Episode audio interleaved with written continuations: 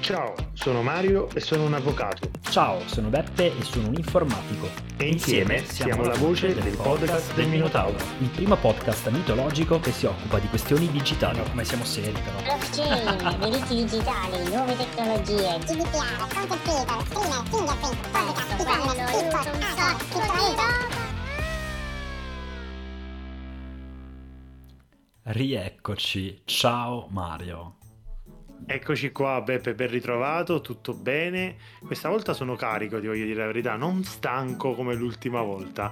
Mi sento abbastanza in forma. Tu invece come stai? Ma sono un po' stanchino. Aia. Però sono carico, stasera sono veramente a mille. Eh, direi, direi proprio di sì, anche perché tra di noi stasera abbiamo un, un grande, grande ospite. Veramente un grande ospite. Lo annunci tu o lo annun- annuncio io? No, annuncialo tu perché mi tremano le gambe, guarda. Era, è diciamo il, il Marco Van Basten del, del podcast, oppure non lo so, se preferite di YouTube, dei social. Un ragazzo che si è ritrovato a fare il content creator, faccio una piccola premessa, si è ritrovato a fare il content creator non perché gli è caduto un fulmine dal cielo e lo ha fatto ritrovare con, eh, diciamo, un'expertise, un'esperienza, una, una tecnica, eh, una dote, ma perché ci ha faticato tanto, ci ha investito tanto, ci ha creduto e soprattutto è uno che conosce le piattaforme e che le conosce veramente bene. Andrea Ciraolo. Eccolo Ciao, qua. ciao. Ciao ragazzi e ciao a tutti e tutte voi che state ascoltando. Dopo questa presentazione avete alzato l'asticella delle aspettative in una maniera vergognosa, quindi non può che andare peggio di così. No, no, no, no, sarai, sarai sicuramente all'altezza e ci metterai in imbarazzo, secondo me. Che dici, Beppe? Ma guarda, sono d'accordo con te Mario, anche perché mettere in imbarazzo due scappati di casa come noi, uno che parla solo in inglese e fa programmatore, uno che fa l'avvocato e parla solo per leggi, non ci vuole poi tanto. Senti Andrea, ma com'è che li conosci alla fine due come noi? Beh, diciamo che il motivo per cui vi conosco, nel tuo caso Beppe una conoscenza eh, di pochi minuti, nel caso di Mario una conoscenza invece ben più approfondita, non è stato un motivo piacevole inizialmente, ma fortunatamente si è tramutato tutto in una cosa bella. Eh, ho conosciuto Mario perché ho avuto dei problemi con YouTube, con la piattaforma YouTube, che è la piattaforma cui la piattaforma principale su cui lavoro, mi ha dato delle sanzioni che non, non, non era giusto che mi desse senza nessuna possibilità di, di, dialogo con la piattaforma. E quando ho fatto un video di denuncia di questa cosa, tra le tante cose belle che sono successe, c'è stata quella di conoscere Mario, perché Mario mi ha scritto dicendomi senti se ti va ci sentiamo, penso di poterti aiutare, ed effettivamente così è stato, perché oltre che avere insomma instaurato un'amicizia, una conoscenza che eh, si sta trasformando anche in altre cose belle, effettivamente mi ha aiutato a risolvere il problema, perché grazie a lui siamo riusciti poi a ehm, risolvere il grosso, diciamo, forse non proprio tutto, ma la parte sicuramente più importante della diatriba con YouTube. Fantastico. E senti, torniamo un attimo indietro per chi non ti conosce. Tu nella vita che cosa fai? Eh, faccio questo, faccio il creatore di contenuti. Eh, sicuramente l'attività che mi impiega più tempo nell'arco della giornata, più passione, più impegno e, um, è un'attività che faccio per, per lavoro e anche per, per, vocazione. E fondamentalmente cosa vuol dire fare il creatore di contenuti? Vuol dire mettere online del valore, le, le cose in cui credo, le cose che conosco. Questa cosa, che faccio in forma completamente gratuita, porta poi con sé diverse forme di monetizzazione che sono anche importanti, insomma, quando si fa bene questo lavoro e quindi è diventato ormai da alcuni anni a questa parte anche il mio lavoro a tempo pieno. Grandioso. Senti, volevo chiederti una cosa. A me capita a volte eh, di andare in paese, qui è un paese di 12.000 abitanti, mm-hmm. e di dire che faccio il programmatore e soprattutto quelli un po' più vecchietti a volte mi rispondono, come dicevamo in una puntata con Mario, mm, ok, e invece di lavoro vero che cosa fai? Capita anche a te? ho sentito la puntata precedente, quindi ho sentito questo aneddoto e in realtà non solo mi capita, come capiterà a tutti, ma tu pensa che quando vado a trovare la mia famiglia di origine, parlo con mio padre del mio lavoro, di solito gli racconto come sta andando la mia attività e lui regolarmente, ogni singola volta che parliamo del mio lavoro, dopo e gli ho raccontato come sta andando, gli ho spiegato i dettagli, gli ho detto insomma un po' tutte le varie attività, lui mi dice sempre regolarmente scusa, ma tu che lavoro fai?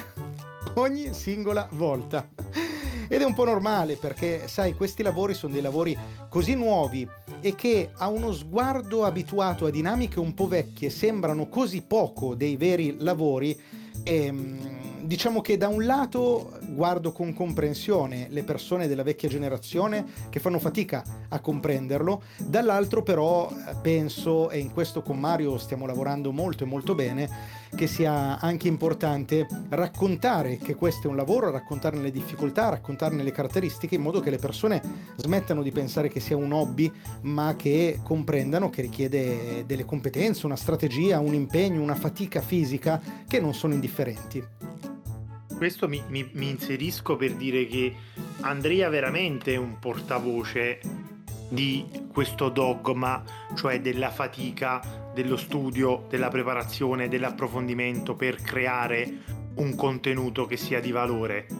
Cioè la pubblicazione di un contenuto che può intrattenere, che può informare, qualsiasi sia la finalità, non è la maggior parte delle volte il frutto di una idea estemporanea che viene, si va, si va online e si crea un contenuto.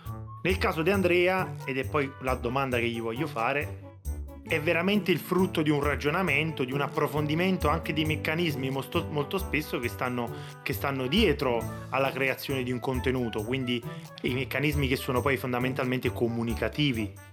Questo mi serve poi per chiedere Andrea, ma come si fa?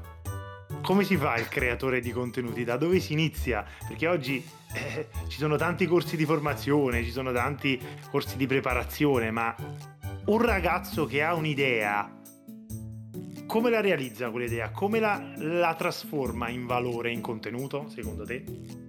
Allora, possiamo dire eh, rispetto a quello che tu dicevi, alla strategia, allo studio, all'impegno, che secondo me possiamo distinguere i creatori e le creatrici di contenuti in due macro categorie. Da un lato ci sono quelli, e sono la maggior parte sulle piattaforme, che hanno un grande talento e una grande capacità di tipo autoriale, diciamo così, e quindi fanno di fatto online ehm, gli, gli attori, le attrici o fanno i presentatori, le presentatrici, insomma, hanno una fortissima presenza presenza scenica, una, forze, una forte eh, capacità narrativa in alcuni casi e quindi sono, potremmo dire, degli artisti eh, di, della comunicazione e in qualche maniera queste persone portano valore ehm, facendo arte, mettiamola così.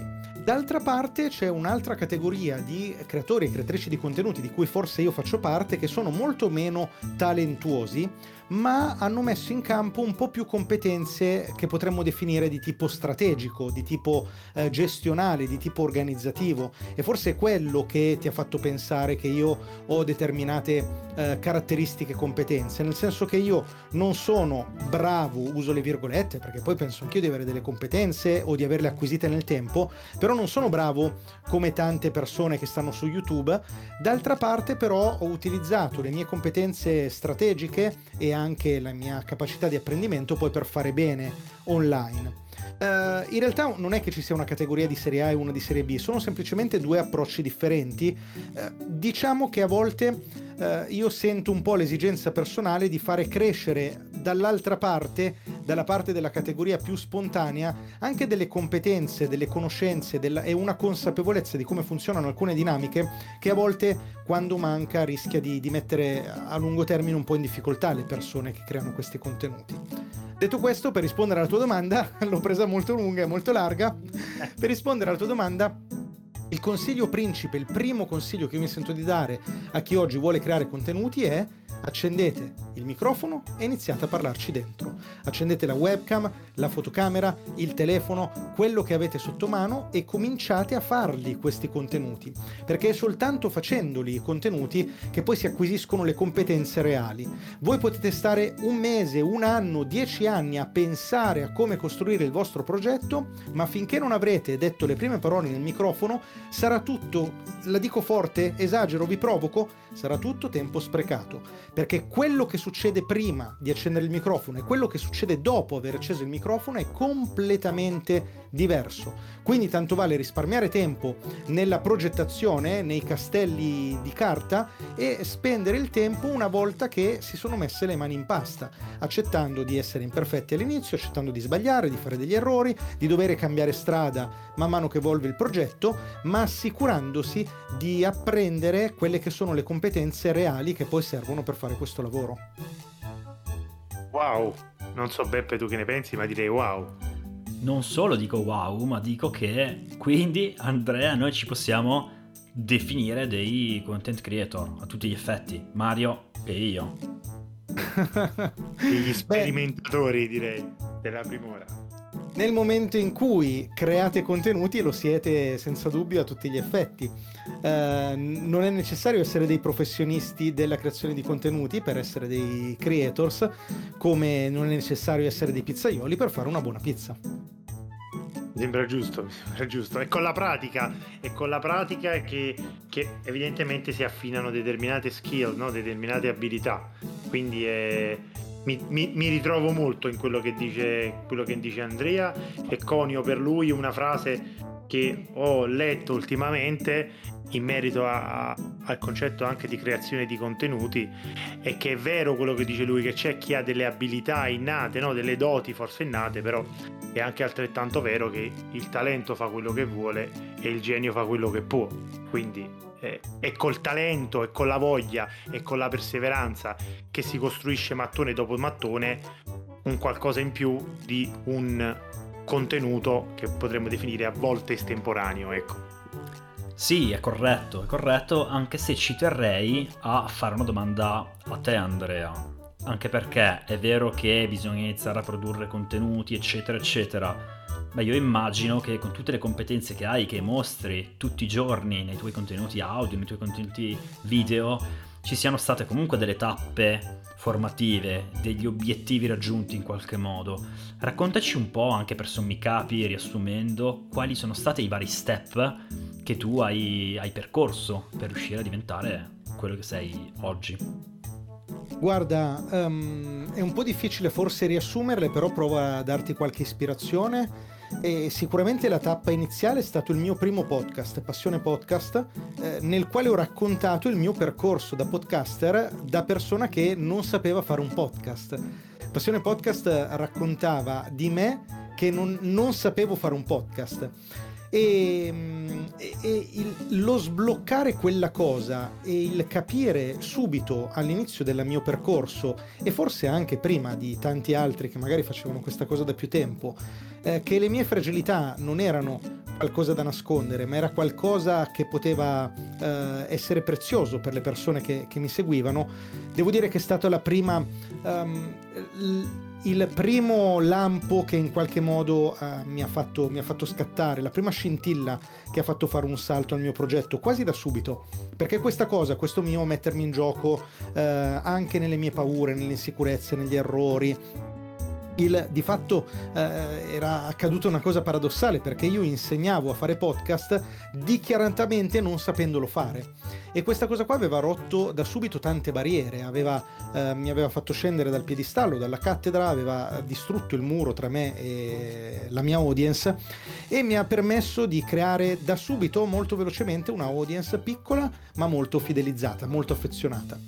Eh, il passaggio successivo potremmo dire che è stato il capire che quando lavori online la quantità conta almeno quanto alla qualità, se non di più. E quindi ho messo in pratica da subito delle strategie che mi permettessero di creare tanti contenuti in poco tempo. Ho imparato a parlare a braccio, ho imparato a fare a meno del montaggio, ho imparato tramite dei software a registrare one take. Insomma, ho messo in pratica delle competenze che mi hanno permesso di diventare un po' quello che oggi è il mio marchio di fabbrica, cioè una piccola macchina da guerra nella produzione di contenuti E questa cosa qua è stata preziosissima, ti dico l'ultima tappa, quando poi sono passato al video, perché me la sono portata dietro e ho iniziato a fare video, credo di buona qualità, naturalmente si spera qualità crescente, um, montando poco, lavorandoci relativamente poco, ma producendone tanti. Questa cosa qua su una piattaforma come YouTube, che è molto algoritmica, mi ha premiato e mi ha premiato in particolare con alcuni video che poi hanno fatto sì che il mio eh, che il mio percorso iniziasse a, a, funzionare, insomma. Ultima tappa, dai, ti racconto quella più eh, attuale, diciamo. Uh, oggi finalmente dopo aver lavorato tanto sul mio progetto, aver lavorato tanto sulla crescita anche della audience che ancora è minima rispetto a quelli che sono i miei obiettivi, però inizia ad essere rilevante, diciamo che uh, finalmente mi posso prendere il lusso di frenare un pochino le mie attività prettamente lavorative e dedicarmi sempre tramite il mio lavoro, ma con un atteggiamento diverso, dedicarmi al fare, al fare bene alle persone che mi stanno intorno, dedicarmi esclusivamente a lasciare il mondo un pochino più bello di come l'ho trovato. Beh, è eccezionale. Poi devo dire che effettivamente i risultati del tuo lavoro si, si vedono e si sentono. Da quant'è che fai, che fai questo, questo lavoro sostanzialmente? Fai conto circa tre anni, 3-4 anni. Un bel po', un bel po'. È una cosa che si acquisisce, sai, a volte le persone mi dicono che parlo bene. Eh, oggi razionalmente io credo di parlare bene, anche se emotivamente mi sento sempre un, un, bambino che si impappina, come tutti noi ci sentiamo quando parliamo e quando, dei, quando creiamo dei contenuti ma la cosa che secondo me è molto importante da capire è che questa non è una cosa con cui io sono nato, è una cosa che ho coltivato, è una competenza che ho capito mi serviva ed è il motivo per cui per esempio ho deciso di non montare i miei contenuti, perché io sapevo di aver voglia di acquisire questa competenza. E mm, l'ho acquisita nel tempo, l'ho acquisita provandoci, l'ho acquisita facendo brutte figure, facendomi prendere in giro. Mi ricordo all'inizio le persone che mi dicevano che parlavo troppo lentamente ed era vero, avevano ragionissima nel dirmelo, però sai, nel momento in cui ho un obiettivo allora ti dici accetto anche di essere criticato in maniera più o meno bonaria perché so che il mio obiettivo è quello. E nel mio caso l'obiettivo era quello di imparare a, a parlare in una maniera discreta, insomma, portare avanti un discorso che, che fosse anche piacevole da ascoltare. E io credo che con le giuste precauzioni possiamo dire che chiunque si dia un obiettivo di questo tipo possa tranquillamente, con il giusto tempo eh, e con il giusto impegno, raggiungerlo. Mi dice speranza anche per noi, Beppe, allora ci sta dicendo. Vabbè, voi due siete due chiacchieroni, dai. due chiacchieroni, un informatico che parla in inglesismi e un avvocato che parla per leggi. allora, visto che, visto che, hai messo in mezzo il discorso avvocato, adesso mi metto la giacca dell'avvocato mm. ed, en- ed, entro subito in gamba tesa sul nostro, sul nostro amico Andrea per fargli una bella domandina, una bella domandina cattiva, no? Che Vai, mi interessa tanto. Le preferite le tue preferite. Lo so che sono il tuo piatto di pasta preferito, sono le domande cattive, lo so. Mm-hmm. Ti voglio chiedere, dato che so, eh, ti seguo e so che sei un, un, creatore di contenuti che spazia molto su varie piattaforme, sei su, su YouTube con il tuo canale, sei anche su Instagram, su Twitch, ci sei passato, diciamo, tra virgolette, più recentemente, ma hai anche un, un canale Telegram, sei comunque un, un conoscitore questo lo dicevi prima quando parlavi anche di algoritmo no? di YouTube, sei anche un conoscitore della meccanica che c'è dietro rispetto a una piattaforma, da una piattaforma rispetto a un'altra.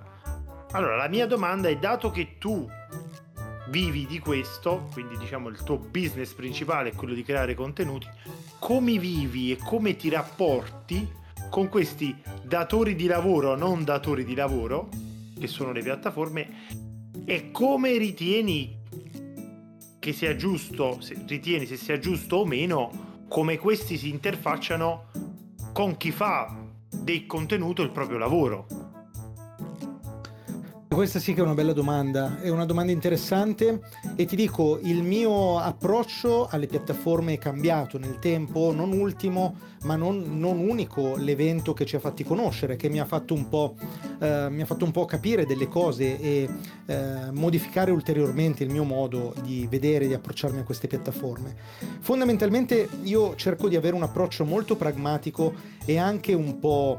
Ehm, anche un po' critico rispetto alle piattaforme e ho ormai la consapevolezza che nessuna di queste piattaforme si trova a fare quello che fa per un intento sociale o per un intento comunitario o perché eh, desidera fare del bene al, alla, alla società, insomma e tutte queste piattaforme hanno un unico e sacrosanto, attenzione, e giusto interesse, che è quello del guadagno economico. E questa è una cosa che va benissimo perché muove tante cose e tante di queste sono belle. Pensiamo a YouTube che evidentemente è una piattaforma iper business e evidentemente qualsiasi scelta faccia la fa per ragioni legate al business e ripeto, questa cosa è sacrosanta, non voglio criticarla, non, non fraintendiatemi. Eh, pensa a YouTube quante cose belle ha fatto, ha realizzato e ci ha portato partendo da un punto di vista business. Per cui queste piattaforme di fatto hanno un unico interesse che è il business e eh, cercano di portare avanti il loro business con le modalità che le varie comunità, i vari stati gli, gli mettono a disposizione e gli concedono. In particolare per queste piattaforme eh, credo che sia abbastanza evidente, poi c'è piattaforma dove è più forte e meno forte questa cosa, però il creatore di contenuti è carne da macello, cioè è una, un piccolissimo ingranaggio, un cricetino all'interno di una gabbia gigantesca che fa andare una piccola rotellina. Uh, le piattaforme non hanno nessun interesse nel coltivare la relazione o la serenità o um, la, la, vita in qualche maniera dei creatori e delle creatrici di contenuti. Poi ci sono piattaforme dove questa cosa qua è molto più forte, secondo me Twitch è una di queste, dove eh, ho la sensazione che il rispetto del creator sia veramente molto molto basso, piattaforme dove questa cosa è più moderata, YouTube a mio parere è in questa categoria, dove comunque si cerca di mantenere quel minimo di parvenza, di di relazione, diciamo di scambio relazionale, però il concetto è questo, le piattaforme non hanno interesse a tutelare, non hanno motivo di tutelare il benessere del creator, um, perché di fatto il loro business si basa su un algoritmo il, in cui, all'interno del quale i creator sono soltanto un piccolo intercambiabile ingranaggio. Uh, Capita questa cosa, io penso che dal punto di vista dei creator sia necessario prendere consapevolezza di queste dinamiche e mm, in qualche maniera farle proprie e lavorare di conseguenza, per esempio differenziando le piattaforme, non affidandosi mai a una sola piattaforma, non tra virgolette cedendo alle promesse anche di ricchezza che ci fanno le piattaforme, ma cercando il più possibile di avere uno spirito imprenditoriale proprio, basato sui propri asset e non su quelli anche economici della piattaforma. Pensa a tutti i creator che oggi vivono magari anche una vita, diciamo, di, di alto livello, molto lussuosa, basandosi sulla monetizzazione di Twitch. Pensa che disastri questa cosa può creare le loro vite il giorno in cui Twitch decide di chiudere quel rubinetto. Quindi cercando da una parte di prendere consapevolezza come creator, dall'altra io penso che sia indispensabile lavorare anche da un punto di vista legislativo eh, Stato per Stato, Comunità Europea, eh, non lo so io quali entità esistono che possano fare questa cosa, senza ledere lo spirito imprenditoriale che è fondamentale per queste attività, perché eh, YouTube non può essere ingabbiato da un milione di leggi, perché è giusto che una piattaforma come questa abbia la libertà di spingere il proprio business dove ritiene, però provando a dare un minimo di riconoscimento al creatore o alla creatrice di contenuti um, perlomeno da evitare i soprusi più evidenti. È un po' come se oggi io avessi un campo e potessi gestire il mio campo eh, coltivato agricolo nella maniera che voglio. E la legge mi dice no amico mio tu non puoi farlo questa cosa qua. Eh, se assumi delle persone devono avere determinate caratteristiche devi pagarli in un certo modo devi dargli determinate garanzie. E beh secondo me con tutti i dovuti distinguo che sono molti a un certo punto questa cosa qua è molto importante anche per, per i creatori e le creatrici di contenuti è un argomento estremamente interessante, però volevo chiedere a Mario che cosa ne pensa eh, dell'eventualità in cui effettivamente i vari governi dovessero iniziare a fare delle vere e proprie leggi in merito. Non rischiamo che per esempio il trattamento poi del creatore di contenuti in Italia possa essere diverso dal creatore di contenuti in Francia, in Grecia o in Spagna? Cioè, quale potrebbe essere un'impostazione buona da, da questo punto di vista? Guarda, ti dirò, io non immagino una legislazione diversa da quella europea, cioè mi spiego meglio, non immagino che ogni singolo Stato della comunità europea possa avere una propria legge diversa da un altro. Uno spazio come quello nostro, ma eh, evidentemente lo, lo estenderei anche ad altre comunità e anche ad altri continenti, deve essere uno spazio unico dove innanzitutto il creatore di contenuti deve sapere che compete con armi uguali e compete con appunto dei competitors che gareggiano avendo le sue stesse basi ma soprattutto i suoi stessi diritti ma poi deve ottenere le stesse garanzie che ha un creatore di contenuti tedesco piuttosto che, che francese o, o non so svedese, spagnolo. Quindi io immagino una legislazione così come è avvenuta anche per esempio in ambito di trattamento di dati personali, quindi sulla privacy, una legislazione attraverso un sistema regolatorio europeo, come può essere per esempio lo strumento del regolamento, ma anche come può essere lo stesso strumento della direttiva che venga poi recepita dai singoli stati, ma mi immagino che ci sia una normazione uguale e che non permetta le differenze, perché vedi, il problema oggi te lo dico dal punto di vista prettamente da avvocato, è il concetto di disparità di trattamento. Non è tanto il fatto che ci siano degli errori, degli, dei problemi con gli algoritmi, il fattore dell'automatizzazione dei controlli e una serie di rotture di scatole per chi crea contenuti. Il problema vero è che due situa- situazioni identiche su una medesima piattaforma vengono trattate in maniera diversa. Ed è quello il vero problema. È la perdita di competitività tra due soggetti che per forza di cose lanciano un contenuto nella stessa, nella stessa fetta di mercato, nella stessa fascia di mercato. Allora, come potrebbe un creatore di contenuti avere dei diritti, delle garanzie in Italia diverse da quelle di un altro paese europeo? Quindi io auspico che ci sia una mobilitazione da un punto di vista legislativo sicuramente in Italia. Faccio sempre l'esempio con la privacy perché in ambito privacy il codice per la protezione dei dati personali, il codice privacy in Italia è stato uno dei, delle norme pioniere che hanno poi portato qualche anno fa, nel 2016, a un regolamento, a una norma che abbracciasse tutti gli stati membri. Quindi auspico che l'Italia, il legislatore italiano, si faccia portavoce di valori e di diritti soprattutto e che li porti anche in sede europea per una normazione che sia univoca in Europa. Anche perché, chiudo perché sennò divento eh, un avvocato logorroico, oggi confrontarsi con Google, Facebook, Amazon, Apple, vuol dire confrontarsi con delle, delle, società che hanno un fatturato pari a quello di uno Stato, sono paragonabili ai PIL di alcuni Stati. Per poter avere il diritto di affrontarli faccia a faccia, c'è bisogno di un intento, un intento che sia sostenuto uguale, che sia sostenuto da più paesi. Non si può andare per voci stonate e fuori coro, bisogna andare come un'orchestra tutti insieme. Alcuni dicono è impossibile um, legiferare o regolamentare questo tipo di, di, piattaforme. Però basta pensare a quello che di fatto sta succedendo. Succede che molte persone uh, stanno facendo affidamento su queste piattaforme per il, loro, per il loro lavoro. E allora noi possiamo dirci, uh, non legiferiamo, lasciamo tutto deregolamentato così com'è e ognuno si regola per sé.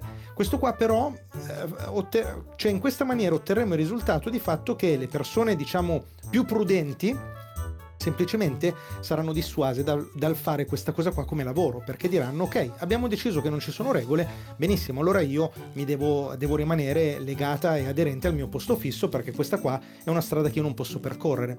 E questo sarebbe un peccato, sarebbe un peccato perché va tutto a vantaggio di una grossa corporate che non ha bisogno di questo enorme vantaggio, diciamo, competitivo nei confronti della controparte, tra virgolette, lavorativa, e, e va a svantaggio della società perché tante persone che sarebbero in gamba saranno, eh, gli sarà precluso di fare questa cosa qua come lavoro e di portare valore alla società in cui vivono e quindi ci perdiamo tutti.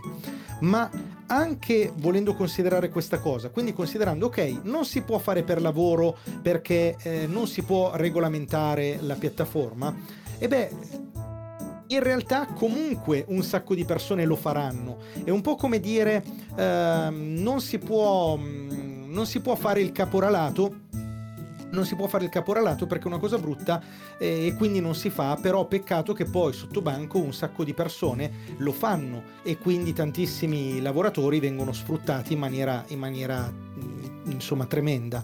E la stessa cosa poi succederebbe e succede di fatto in queste piattaforme. È vero che uno dice ah no però non va considerato un lavoro, bisogna comunque stare attenti.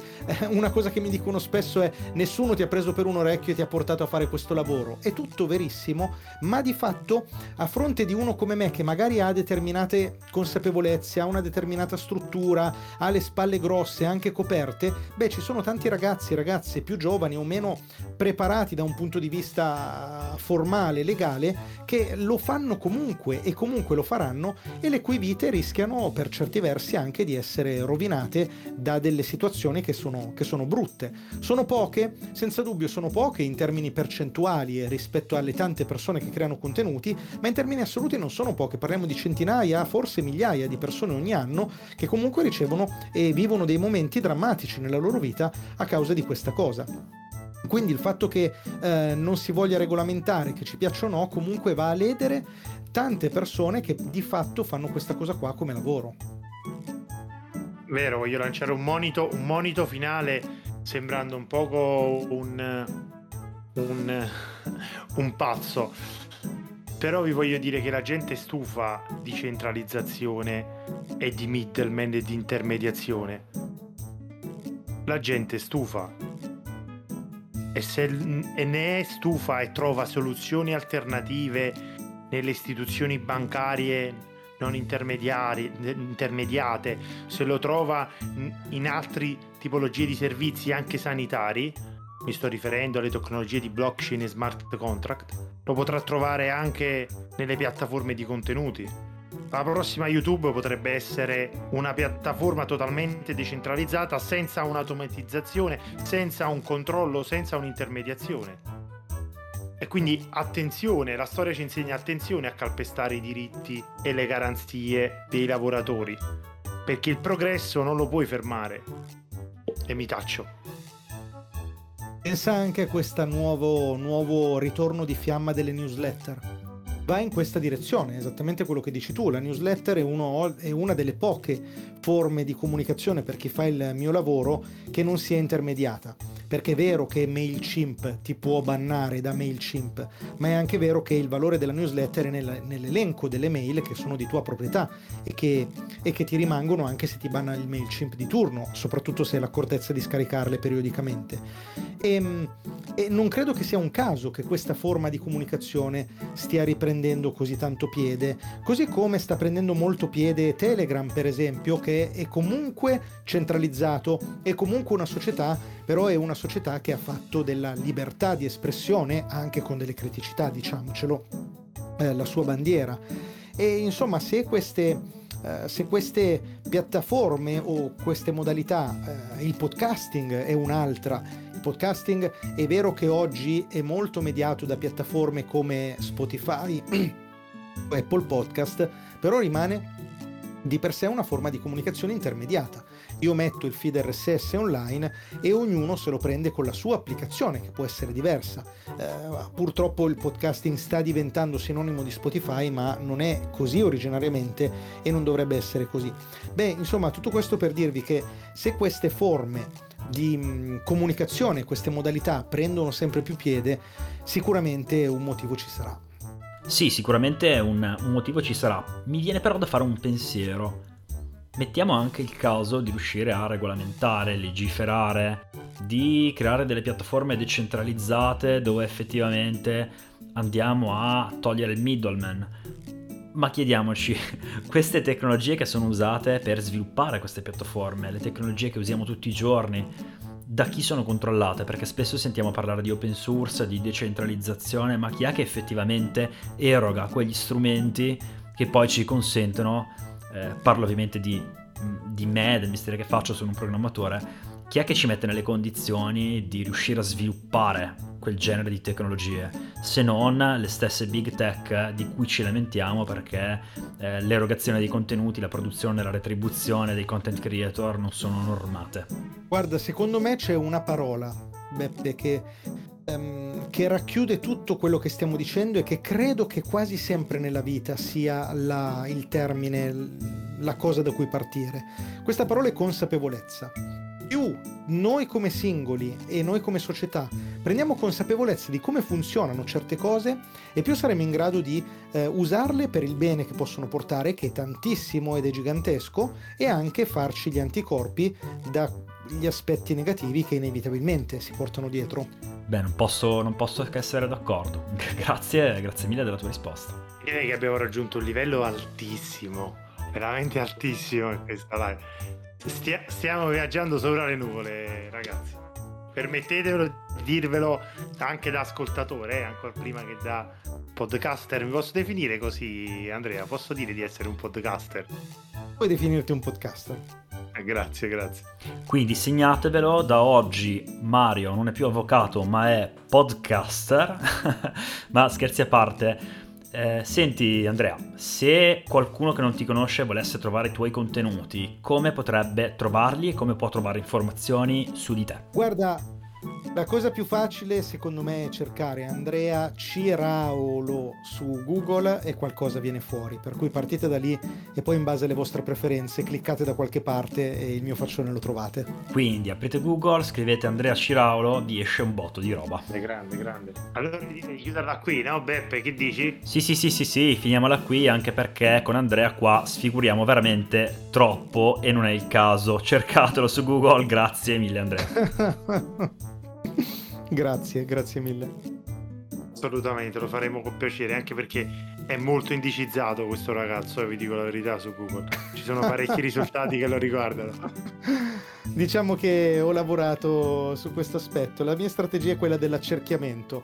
Voglio fare in modo che qualsiasi cosa cerchiate eh, troviate qualche mio video e soprattutto voglio fare in modo che Salvatore Aranzulla si sente il mio fiato sul collo, si senta terrorizzato dalla mia presenza e un giorno mi paghi magari per smettere di fare contenuti pur di non superarlo.